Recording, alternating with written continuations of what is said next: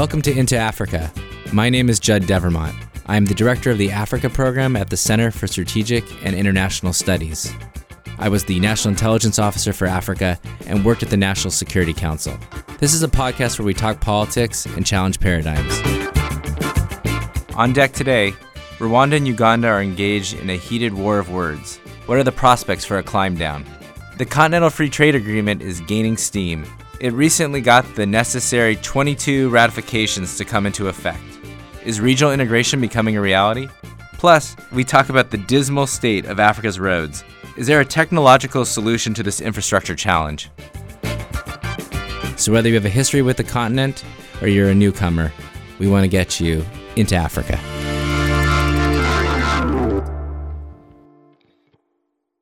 Relations between Uganda and Rwanda took a turn for the worse on Tuesday as Kigali accused its neighbour of supporting rebel groups trying to topple the Rwandan government. The two countries have a shared history that has alternated between friendly and hostile over the decades. Since March, Rwanda and Uganda have been engaged in a serious war of words. Rwandan foreign minister accused Uganda of abducting and illegally detaining Rwandans in Uganda, hosting dissidents, and sabotaging trade. The Rwandans closed a key border crossing and advised its citizens not to travel to Uganda for safety reasons. Joining me today to discuss this far from neighborly dispute is Gyude Moore, a research fellow at the Center for Global Development and former Liberian Minister of Public Works, Diane McMahon, who is Bechtel's Vice President for External Affairs, and Joel Wiegert, who is the Principal Director at Nexant and a former U.S. diplomat. And I should just add that he's here speaking in his personal capacity. Let me set the stage a little bit. President Paul Kagame of Rwanda and President Museveni of Uganda have the quintessential frenemies relationship. Paul Kagame grew up in a Ugandan refugee camp, he left Rwanda in 1959 when they had the revolution, and he ends up getting hooked up with Museveni and Museveni's rebel movement called the NRM. First, they fight against the Obote regime, and then they overthrow that successor government and they come to power and Kagame actually remains within the Ugandan military. He has a senior military position until he joins the Rwandan Patriotic Front, which, after the genocide, takes over. The two leaders have worked together um, over the intervening years, but they've also had a couple of falling outs, including in 1999 when, when they were both in the Congo and they fought over a town called Kisangani. In the last couple of years, we've started to see the tensions ramp up again. So, in February of 2017, uh, a Rwandan news agency claimed that Ugandan, a Ugandan backed rebel force was being set up in a training camp near Kampala. And then last year, we saw nine people arrested and charged in Uganda with conspiracy um, to kidnap and illegally deport uh, to Rwanda, an exiled former military officer. And then in early January, a former operative of the Ugandan intelligence agency wrote to Museveni to claim that he had been offered $100,000 to assassinate um, President Kagame. So that gets us to March, where we saw again this war of words and the closing of the borders. And so I think we should start with the prospects for conflict. Gyude, seems like we're far away from a Kisangani moment, but you know, how do you think about this? I really doubt that it's going to get uh, that bad that there will be war. I think the war you mentioned, the Africa World War mm-hmm. that, that, that, occurred in the Democratic Republic of Congo, was basically the first time we saw them actually taking different sides on an issue. But Rwanda also has a history of pursuing dissidents. There was the assassination at the uh, uh, the Michelangelo Hotel in, in, in, in Sandton in South Africa. There was the assassination in, in Nairobi. And so the um, Ugandan um, accusation of Rwanda, Rwanda, Rwanda trying to um, either assassinate or uh, uh, extract dissidents might carry some uh, legitimacy and credibility. However, um, the both countries are too intertwined yeah. for, for it to devolve into war. The two countries are so connected that the back and forth movements between the country, both of them cannot really afford shutting off trade relations. So I see, I think it's going to be really difficult to see it devolve into that. I think uh, cooler heads will prevail. Yeah, I think your instincts are probably right. According to World Bank data, Rwanda was Uganda's fifth biggest export market, selling about 180 million dollars worth of goods, and Rwanda exported about 10 million worth to Uganda. So closed borders, it's an economic cost that neither country can really bear. I do want to recommend to our, our listeners that there was a, a fascinating article on Quartz Africa and on the conversation by Jonathan Beloff.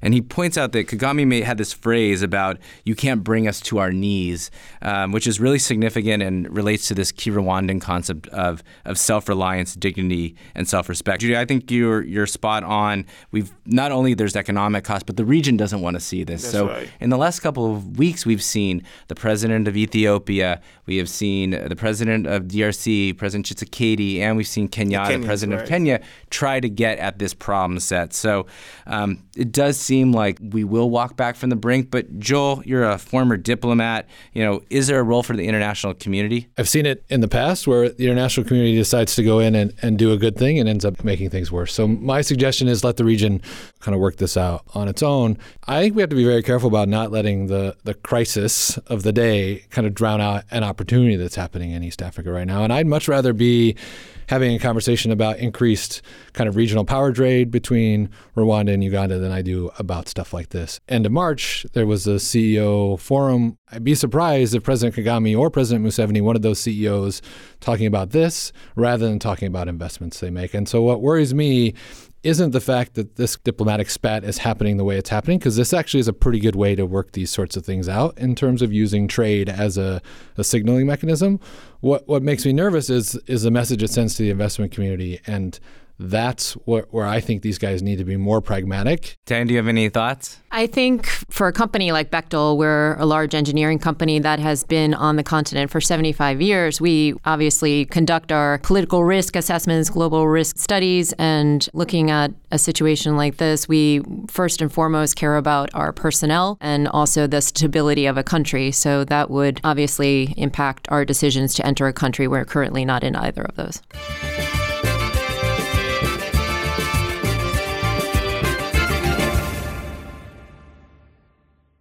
Well, this conversation, I think, sets us up to talk about the big news in early April is that the Continental Free Trade Agreement got its 22nd ratification. The AFCFTA brings together 1.3 billion people with a combined GDP of close to $3 trillion. This agreement is expected to help Africa trade more with each other. The Continental Free Trade Agreement is about regional integration, and they have 52 signatures so far, and they needed 22 ratifications for this to come into effect. Or at least it's more complicated. They got to deposit the ratifications, and then they have 30 days. But the point is that we're gaining steam. Gyude, why is this a big deal? There've always been these uh, inclination to to join the entire continent together in terms of a, a common economic area, which will first increase the, the, the continent as a market in terms of a single market. But it will also mean that more intra-continental trade in goods and services would also. But in terms of negotiating trade agreements, it also gives the, the continent the power as a bloc to be able to negotiate. This is actually a big deal. And in an age where we're seeing more nativist and uh, um, politics in, in partner countries across the world, maybe it makes sense for Africa to begin to look more at home, closer to home for opportunity, and, and, and having a common uh, um, um, market, having this free trade area is I mean there's still things to work out right. but this is a really really good start for the continent in terms of improving especially intra-Africa trade in, in goods and, and services when I was in government and I was at the National Security Council we were thinking about what the Obama strategy was going to be for Africa and we talked about trade and investment and a really smart senior official said it's about intra-regional integration first if we want to really unlock the potential of the continent and be attractive to U.S. businesses. Diane, is that consistent with your perspective? How do you think about a development like this? I'm personally very excited, and I think um, Bechtel's been all about urbanization and economic development, um, sustainable solutions. Um, so, all of this, as well as women's empowerment, would probably um, take off under a regional integration program. Um, this particular trade agreement obviously will um, be driven right now by the African side, but I think what's different this time around is the private sector is engaged. Mm-hmm. And so, from the U.S. side, obviously, will be a third party involved in some of the discussions. The timeline is tight, but um, we'll we'll achieve what we can and just push forward. And I think we commend the African states for doing so. Yeah, I want to get to the U.S. role here, but uh, I rarely can do an episode of this without talking about Nigeria, mm-hmm. and they have not signed it. They're certainly nowhere from ratification, and it's really hard to talk about continental integration without the continent's largest economy. So Paul Kagame just spoke about this recently, talking about that he thinks Nigeria will finally come into the fold. There's a lot of issues that are going to have to come, you know, now to work out. Both Nigeria is signing and ratifying, but then how do you actually do the hard work of implementing? There's this twist here, which is the U.S. policy, and I think this is an important conversation. The U.S. policy right now is to have a bilateral free trade agreement with a country, and I think that's a, the right goal. But you know, I've heard consistently from Africans that they don't understand why the U.S. is talking about a free trade agreement, you know, with one country bilaterally, whereas the Africans, you know, feel really proud of this achievement and think this is the big play for them. So, Joel, you've given a lot of thought about this. How do we reconcile these two things? So, I, I think the best way for, particularly for African audiences, to understand this is to is to start thinking about what the American government should do and what the American can do in a bit of a different way. Because mm. if, if you look at the U.S. government's kind of trade um, negotiation architecture, it's pretty static. It's been static for a long time. We do free trade agreements. That's the end of the the kind of rainbow of the U.S. trade negotiation space. And we've tried to negotiate with SACU previously on an FTA that didn't go particularly well, but that was one kind of hegemonic economic player. Now imagine them trying, or us, or the U.S. trying to negotiate with Nigeria, South Africa, Kenya, Ethiopia, and everybody. It's going to be a, a tricky type of negotiation. So I think the way to focus on the current administration's engagement on a free trade agreement is that's that's what the U.S. government does. There's not another structure there for us, and to focus on the fact that we're having those conversations with Africa, that there is a prioritization of a stronger trade relationship with the continent and a recognition that AGOA isn't the future of the U.S. African trade uh, arrangement. So I'm not sure that this, in my opinion, one FTA is not enough. Um, but I would rather be having a conversation about an FTA than not having a conversation about any FTAs on the continent. Yeah, I think that makes a lot of sense. I think that we just have to get to a place where we're not talking past each other, think, which is I, where we are right now. And I think that's the way to think about it. There is a structure to how we, as a government, have negotiated these sorts of things. Unless there's enough pushback that comes domestically, not from external, it's going to come domestically to change that structure. This is kind of this is kind of what we have now. In the future, you could see where we could try to negotiate with with a block with one of the RECs, right? With say the EAC.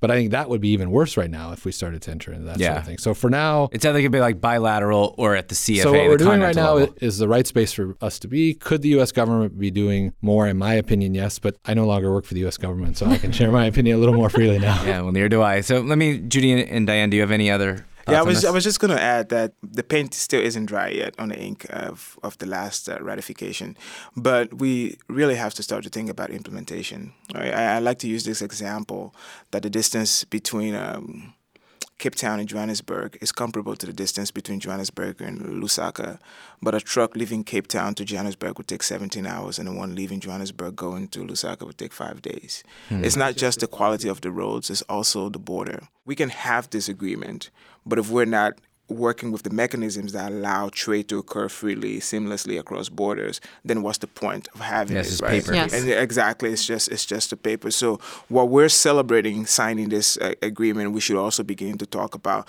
the institutional uh, mechanisms that allow trade to actually function. If the documents go in and it does come into force, it'll be coming into force not actually able to have an impact on trade right away. This is exciting, and, and a shout out to the Gambia for being the one that, that got it done. It. And another, you know, shout out to the Nigerians. There's some momentum now, so one would assume you want to be part of the momentum rather than you know when the stories kind of move past. Um, and I think they will come on board sooner rather than later. But you're absolutely right. This is an exciting, you know, next step in a long conversation and many conversations that's going to happen, and very important conversations that are being led by the Africans, which is exactly the way it should be.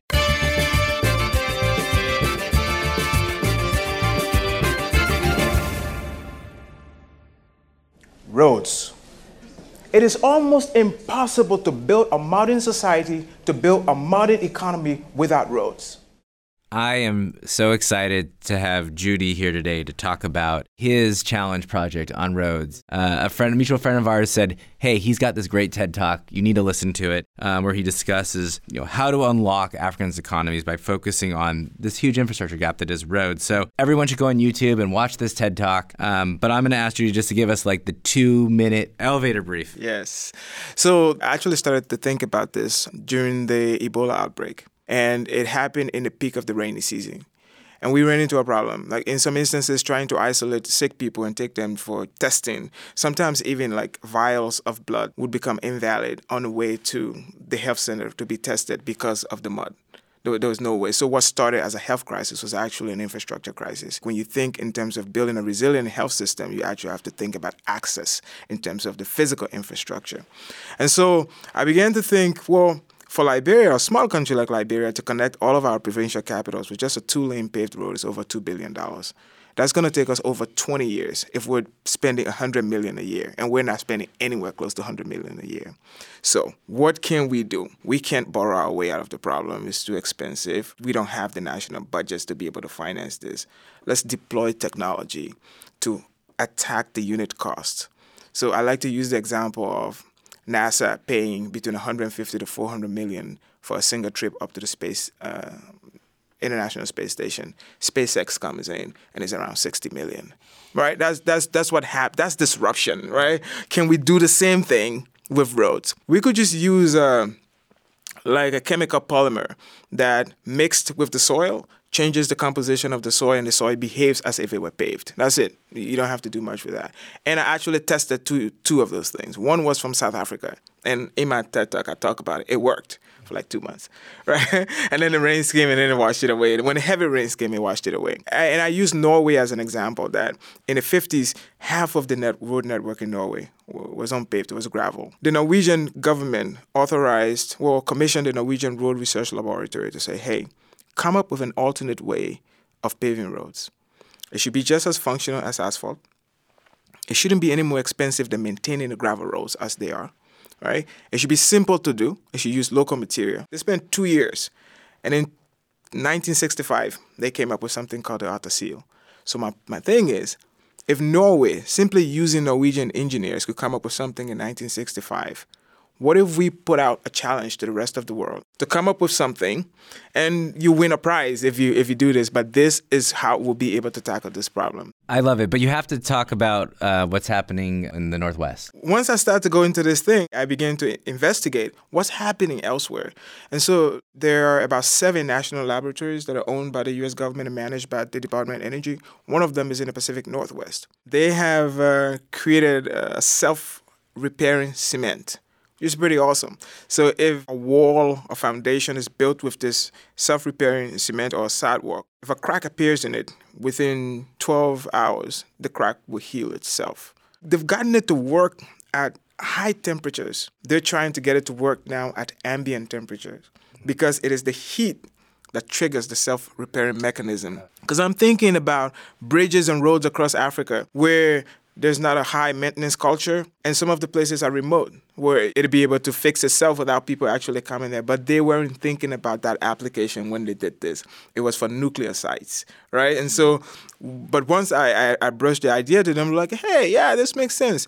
However, they don't have money to go to the next stage. I, I like to use these statistics. Only 47% of the roads on the entire continent are paved.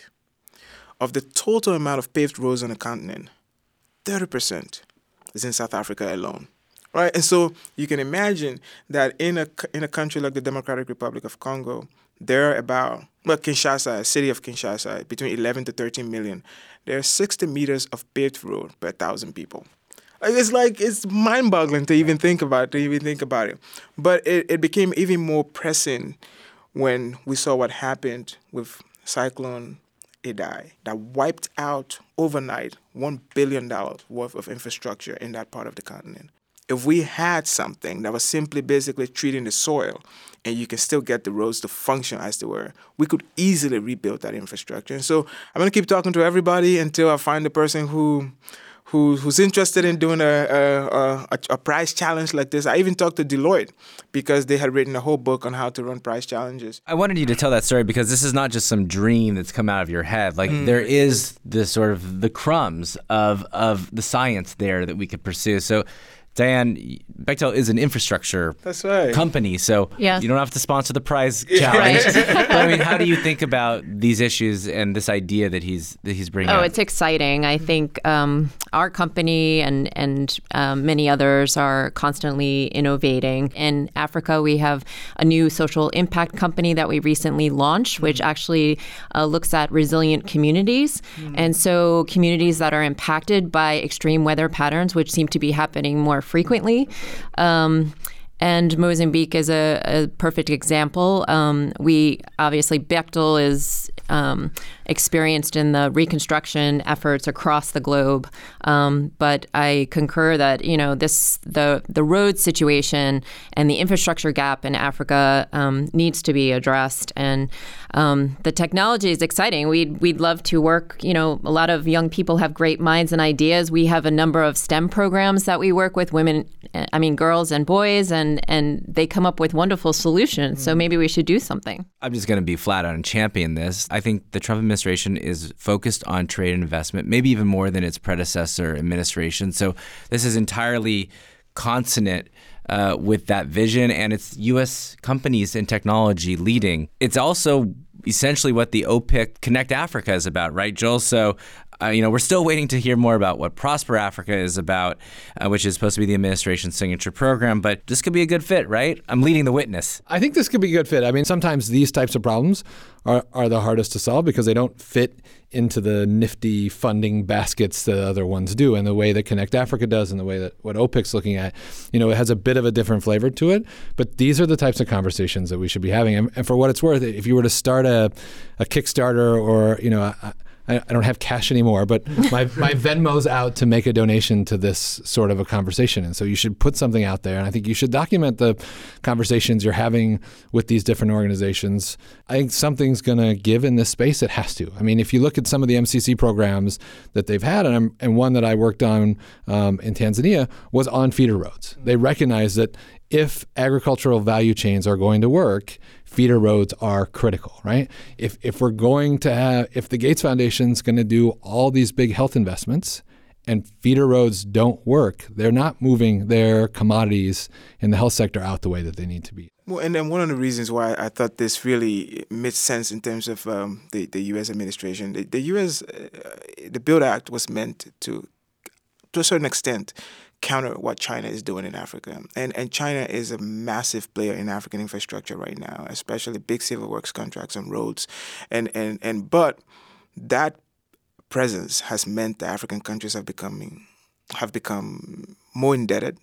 Um, and uh, in place in Zambia, some of the roads they haven't even gotten out of the um, grace period of the of the loan, and, and you begin to see the roads deteriorate. I think this is an opportunity, but what's happened is because in the West, where most of the research in uh, transportation technology is happening, it's no longer about access right? It's about things like safety. So what we're seeing in terms of technology is paint that lights up at night, or using uh, roads that uh, absorb uh, light from the sun and then generate electricity and stuff like that's the kind of stuff we're seeing. Where in a place like Africa, we're looking at basic access that the road actually works both in the rainy and in the dry season. So I think it's an excellent opportunity for the administration. I think it's an excellent opportunity for American science changing the world. I'll just add single note on this, which is soft power.